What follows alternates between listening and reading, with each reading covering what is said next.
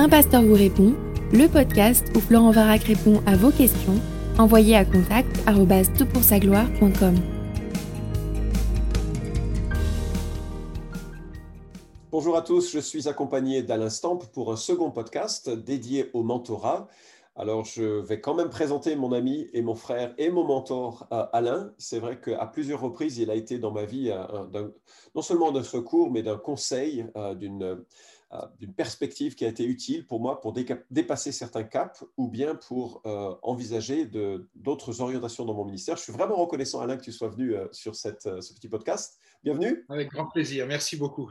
Alors, Alain, je ne sais pas s'il faut le présenter, mais euh, il est connu euh, dans toute la francophonie. C'est un, homme qui a exercé un ministère en tant que missionnaire avec France pour Christ pendant de nombreuses années, qui a été aussi l'auteur d'une chronique radio euh, évangélique, qui est l'auteur de plusieurs livres, qui a été aussi le président d'une organisation missionnaire France Évangélisation, et qui a vraiment mis en avant le mentorat en francophonie. Et il enseigne, et il est le mentor de bien des jeunes que ce soit en France, en Belgique, en Suisse, mais aussi dans les pays d'Afrique francophone.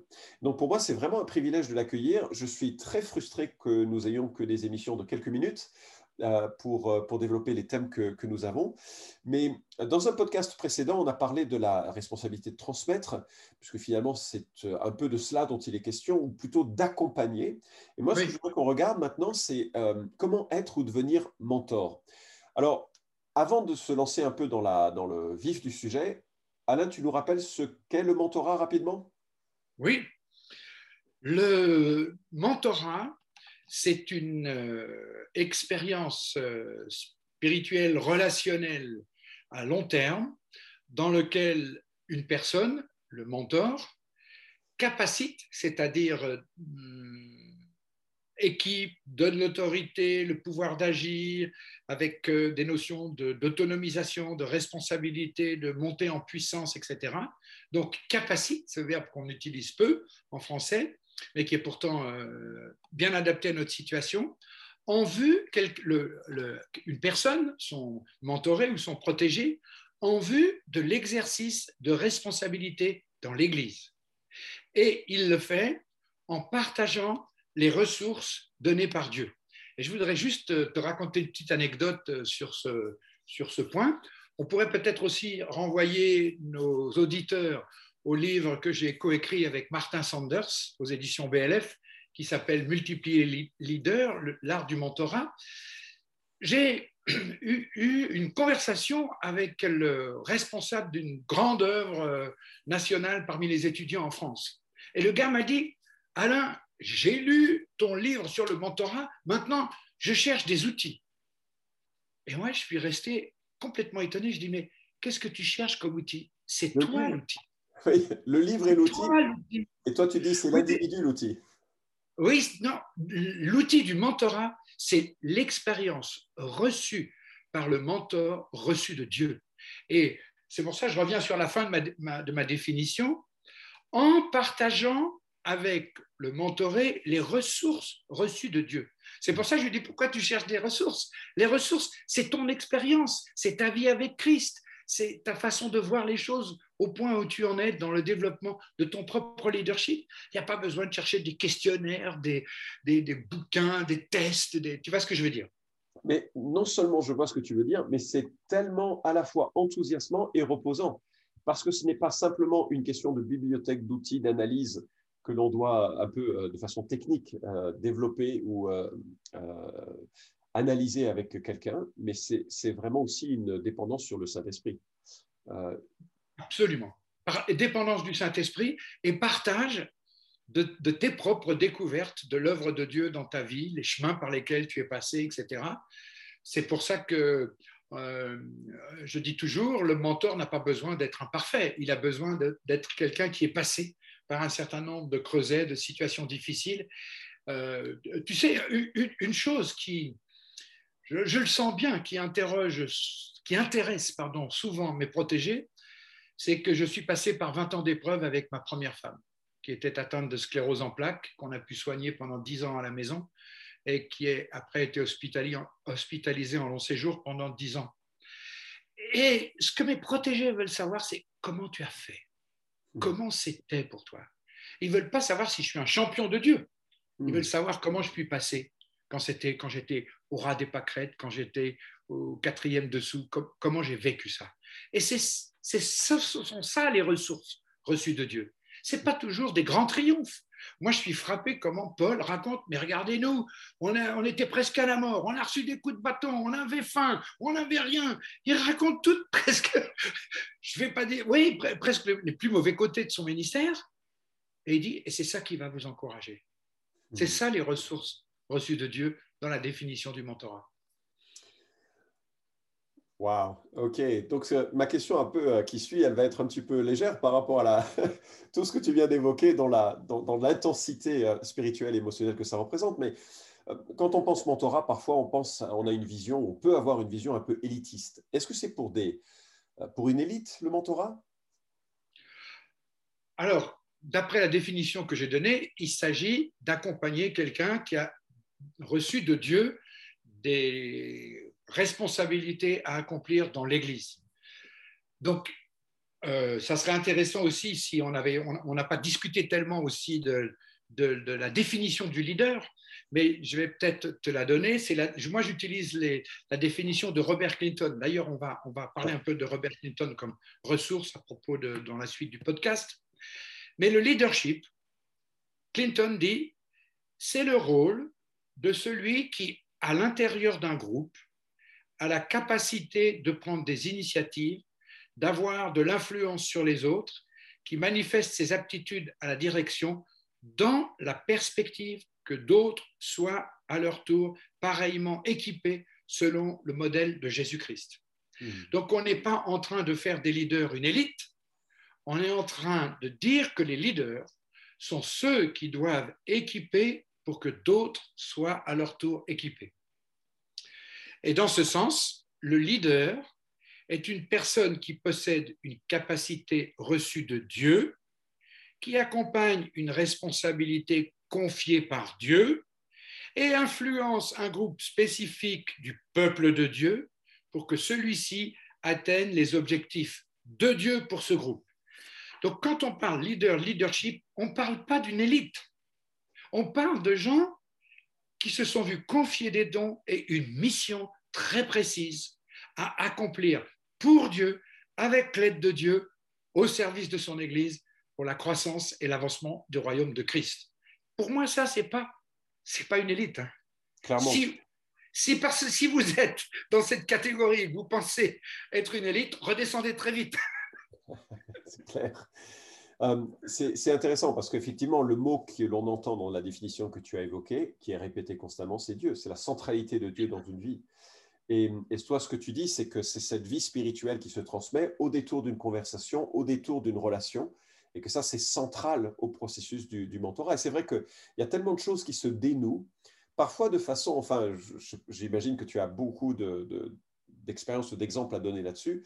C'est souvent au cours d'une euh, conversation banale que soudainement se dénoue un nœud qui, euh, euh, qui, on avait besoin de se décentrer, de voir le regard d'un autre, de voir peut-être la bienveillance d'un autre qui rappelle celle de, Jésus-Christ.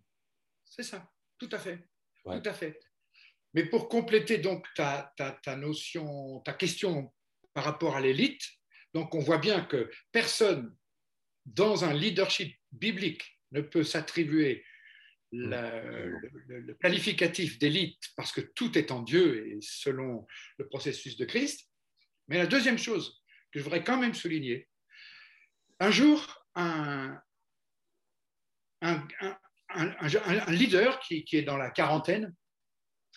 Euh, on, était amis depuis très très longtemps. Je, le connais depuis qu'il avait 12-13 ans.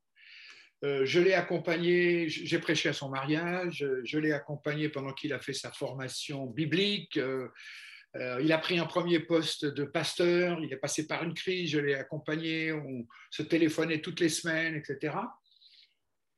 Et un jour, on était dans une conférence ensemble sur le mentorat et je lui dis, mais tu es mon ami, mais je ne suis pas ton mentor. Il a dit, oui, je le sais, parce que je ne te l'ai jamais demandé. Donc là, déjà, ça nous pose quelque chose, c'est qu'il faut être au, clair sur la relation qu'on développe. Mais je vais aller un peu plus loin, c'est pas ce que je veux souligner. il s'est retrouvé à, être, à devoir prendre des responsabilités au niveau national. Hmm. Et le gars a dit, je sais de l'expérience de ceux qui m'ont protégé qu'ils étaient très seuls et je ne voudrais pas refaire les mêmes erreurs. Et il m'a dit, plus un leader monte en responsabilité, plus il a besoin d'être accompagné. Ce n'est pas une question d'élite, c'est au contraire une question de vulnérabilité. Absolument. Plus tu es exposé, plus tu dois prendre des décisions difficiles, plus tu es fragile. Donc, si on dit le mentorat est pour une élite, on se trompe complètement. Le mentorat est pour des gens qui sont exposés, qui savent qu'ils sont fragiles, qui savent qu'ils n'ont pas toutes les réponses, qu'ils n'ont pas la science infuse, et qu'au contraire, ils veulent être accompagnés, équilibrés, complétés, sécurisés par, tu le disais avant, au détour d'une conversation bienveillante, dire Ah voilà, c'est là où le Seigneur aimerait que je passe. Mais c'était juste ta première question. je sais que tu as utilisé beaucoup euh, le livre de Martin Sanders. Euh, il est, enfin, que tu, as co-rédigé avec lui. Euh, je l'utilise également, il est, remarquable. Il y a une série de questions sur chaque chapitre qui permet vraiment à des entretiens assez, euh, euh, informels, ou plus ou moins formels, ça dépend comment la, relation se noue, pour justement entrer dans ces conversations personnelles. Tu as aussi mentionné le livre de Robert Clinton. C'est quoi le titre en français? La croissance du leader. La croissance du leader. Le livre est un peu technique, mais il a balisé vraiment le développement personnel d'un leader. Je ne saurais trop le recommander si on veut euh, réfléchir un peu à son propre développement, son chemin de, vie. Il est, il est, très pertinent. Et finalement, ça, ça me permet de te, demander, puisque dans ce que tu évoques, on est, on est dans le de Timothée 2.2. Hein, ce que, j'ai repris ce verset ici, hein, ce que tu as entendu de moi en présence de beaucoup de témoins, confie-le à des hommes fidèles qui soient capables de l'enseigner aussi à d'autres. On est vraiment, alors il y a une partie de 2 Timothée 2 qui est une instruction, mais il y a aussi la notion d'homme fidèle avec qui on va passer du temps. Il y a des cercles concentriques de, euh, proximité avec les gens que, nous côtoyons. Alors, par quoi commencer quand on est dans cette logique de dire, OK, on va, euh, je, voudrais devenir mentor, je voudrais pouvoir transmettre, je voudrais pouvoir donner à d'autres, accompagner d'autres. On commence par quoi? Dans, ce genre de situation. On peut aussi se poser la question en sens inverse en tant que le disciple qui souhaite être accompagné. Il commence par quoi? Alors, permets-moi de ne pas répondre immédiatement à ta question parce que, euh, merci, tu as, tu as parlé de Clinton et l'intérêt de Clinton, c'est qu'il montre quel est le, le parcours de croissance d'un leader. Et ce que Clinton montre, c'est que le mentorat devrait devenir central dans la vie d'un leader à partir, euh, il donne six étapes ou sept étapes, six étapes, et à la mi-temps de son parcours de, de, leader, le mentorat devrait être un objectif de chaque leader. Et là, alors, euh, c'est exactement ce que disent aussi les non-chrétiens les non-chrétiens qui, étudient le mentorat tel qu'on peut le pratiquer dans le sport, la politique ou, le monde des affaires disent que le mentorat est plutôt réservé à la deuxième mi-temps de la vie, quand on a soi-même déjà une certaine expérience de vie et qu'on peut partager des ressources données par Dieu, comme on, le disait avant. Et c'est par là que quelqu'un qui euh, aimerait euh, multiplier, enfin, c'est par là que devrait commencer le mentorat pour les leaders. Ils devraient avoir la vision de la multiplication telle que Jésus l'avait, en formant douze disciples qui vont en former d'autres, comme Paul l'avait, l'a reproduit en formant Timothée et en engageant Timothée à former d'autres. Donc il y a une vision de la multiplication qui est, à mon avis, au cœur de l'évangile pour la formation de disciples, mais au cœur de l'évangile pour la formation de, de leaders et de cadres dans l'Église. Et ensuite, on devrait s'interroger où est-ce que j'en suis dans mon parcours? Est-ce que maintenant, c'est pas le Seigneur me donne pas cette responsabilité de commencer à m'investir dans la vie d'autres pour préparer la prochaine génération? Et c'est justement ce qui a manqué. C'est probablement une des raisons de, de ce qu'on est un peu en pénurie de mentors en France, c'est que beaucoup de serviteurs de Dieu qui ont une expérience dans leur vie n'ont pas été accompagnés avant. Donc, hmm. ils n'ont pas l'idée de comment ils pourraient s'investir dans la vie d'autres pour les aider à les affermir dans leur mentorat. Alors, par où commencer? Par où commencer quand on cherche un mentor? C'est ça le sens de ta question? Oui, ou, quand on cherche des mentorés, si on se dit on est. Euh, oui. Alors, ben, par où commencer quand, quand, on, quand, on, est un jeune leader seul dans le ministère? Euh, Il faut identifier autour de soi les, leaders qui sont des exemples et à qui on a envie de ressembler. Euh, on le disait dans l'autre podcast, soyez mes imitateurs comme je le suis moi-même. Donc là, il y a, a un principe de, vérité et de reproductibilité. Et, je pense que naturellement, on se sent attiré par certaines personnes dont on voit une forme de spiritualité, de fidélité au Seigneur qui fait envie. On se dit, ah, moi, j'aimerais bien avoir, euh, vivre ça aussi dans ma propre vie. Alors ça, c'est pour ceux qui, hein, les mentorés, qui chercheraient un mentor. Ça serait le premier pas, c'est d'ouvrir leurs yeux et de, découvrir des modèles, si j'ose si m'exprimer ainsi. Pour ceux qui sont en situation d'être des modèles, moi, je trouve qu'il suffit de s'intéresser aux jeunes leaders qui arrivent derrière nous, leur poser des questions, s'approcher d'eux, leur demander comment tu vas, comment ça marche pour toi et tout. Et d'un seul coup, les vannes vont s'ouvrir. Souvent, il y a des jeunes qui sont très seuls, qui attendent juste qu'on leur pose la question euh, comment tu vis tes responsabilités, comment mm. ça va dans ta famille, euh, quels sont tes derniers combats, euh, qu'est-ce que le Seigneur t'a dit, qu'est-ce que tu vois que le Seigneur est en train de faire dans ta vie, qu'est-ce que tu discernes. voilà. Justement, en t'entendant, je vois le rôle des questions, en fait. Les questions sont super importantes dans le mentorat, plus que ce que tu peux apporter, n'est-ce pas? Bien sûr.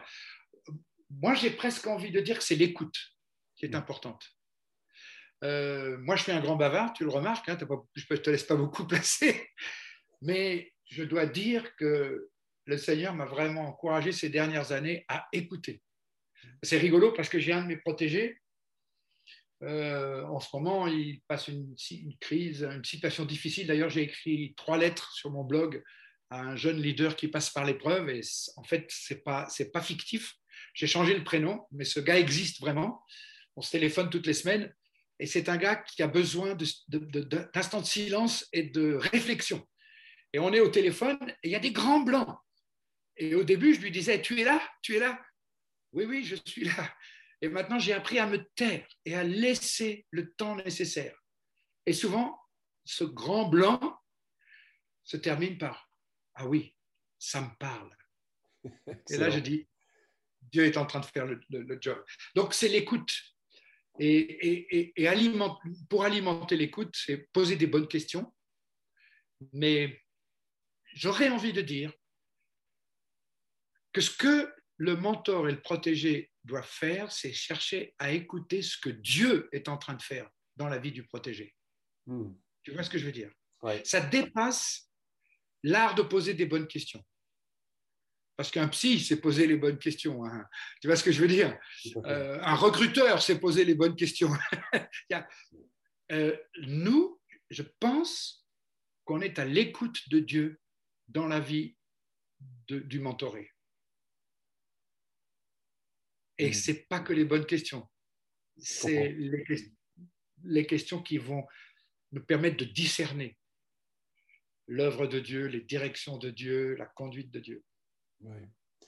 Et en fait, euh, et ça, ça place euh, évidemment les frontières de, façon très différente que dans le monde séculier, puisqu'il y a euh, ce, tiers omniprésent qui remplit nos vies et qui est en même temps celui qui veut piloter ces interactions pour qu'elles portent du fruit à, sa gloire. Donc, évidemment, et ça place déjà aussi la qualité du mentor. Il faut qu'il soit lui-même dans cette dépendance du, Seigneur et qu'il qu'il tire de cela euh, les, propos qu'il tient, parce que finalement, sinon, ça, pourrait être une, euh, simplement une forme d'enseignement qui pourrait être stérile dans, en dehors de ça.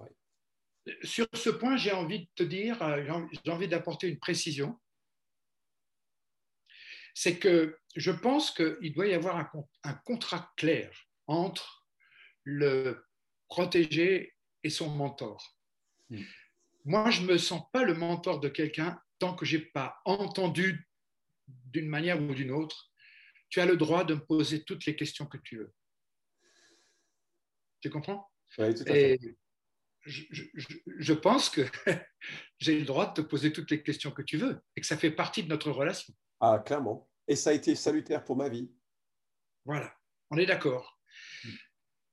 il faut qu'il y ait cette liberté de poser toutes les questions. J'ai un de mes collègues, je, vais, peut-être choquer certains de nos auditeurs, mais j'ai un de mes collègues qui pose pratiquement à chaque rencontre à ses protégés comment va ta vie sexuelle avec ton épouse? Je le fais, j'avoue que je ne le fais pas aussi souvent que lui, mais ça m'arrive. Et il faut qu'il y ait cette liberté pour créer de l'espace aussi à l'Esprit de Dieu. Si on n'est pas vrai dans notre relation, comment pouvons-nous accueillir l'Esprit de vérité? Tu me suis? Bien sûr. Donc, je crois qu'il faut qu'il y ait une profonde confiance et un contrat. Euh, n'a pas besoin d'être écrit. Hein, je connais quelqu'un qui le fait écrire, c'est pas mon style. Mais une liberté d'aller jusque là où on va pouvoir entendre le Seigneur. Sans que ça soit de l'abus spirituel. Parce que si quelqu'un ne m'a pas donné le droit de poser certaines questions, dans spirituel, par exemple sur la sexualité, moi, je ne vais pas le faire. Mm. Sinon, je me sens un intrus. Et je me sens justement un mentor abusif. Donc, tu vois pourquoi on est à la recherche de, de l'écoute de Dieu, mais il faut qu'il y ait une grande liberté entre nous pour pouvoir accueillir ce que Dieu veut dire. Super. Alain, je crois que c'était vraiment utile et euh, bien sûr, ce n'est qu'une euh, bouchée par rapport à tout ce que l'on pourrait entendre de, toi. Mais je vous renvoie sur le site paroledementor.com. Vous avez un certain nombre de, euh, documents, d'articles de blog, d'exemples et de, réflexions qui vous sont proposés et qui contiennent plus approfondi encore la pensée d'Alain sur ces thématiques, également les livres qui ont été évoqués multiplier les leaders de Alan Stamp et de Martha Sanders, ainsi que celui de Clinton. Le leadership, comment c'était déjà? La croissance du leader. La croissance du leader. Je l'ai lu en anglais, il est remarquable et ça permettrait de compléter ce qui est dit ici. Que Dieu multiplie les leaders. Alain, je te suis tellement reconnaissant de nous avoir rejoints pour cette euh, série de deux interviews. Il y en aura probablement une autre sur le leadership, euh, mais ça viendra plus tard. Merci Alain, à bientôt. Merci Florent. Vous pouvez suivre cette chronique hebdomadaire Un pasteur vous répond sur SoundCloud, iTunes et Stitcher. Retrouvez les questions déjà traitées sur toutpoursagloire.com. Si vous aimez ce podcast, merci de le partager sur les réseaux sociaux et de laisser une note sur iTunes. À la semaine prochaine!